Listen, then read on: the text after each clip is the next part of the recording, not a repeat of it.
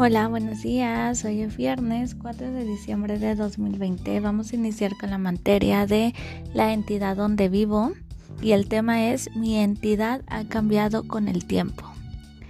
Las cartas, los libros, las fotografías, los mapas y las películas pueden usarse, usarse como documentos para conocer el pasado.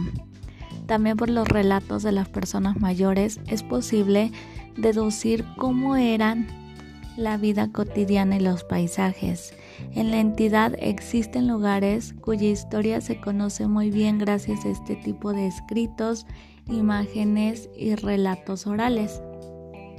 En su cuadernillo yo les puse que van a describir unas imágenes que les voy a mandar a sus papis para que se las puedan describir y ustedes puedan poner qué es lo que entendieron.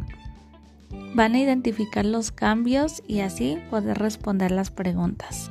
Cualquier duda que tengan recuerden que me pueden decir y yo con mucho gusto los apoyo. Que tengan un bonito día, les mando un fuerte abrazo, cuídense mucho y nos vemos la próxima clase. Adiós.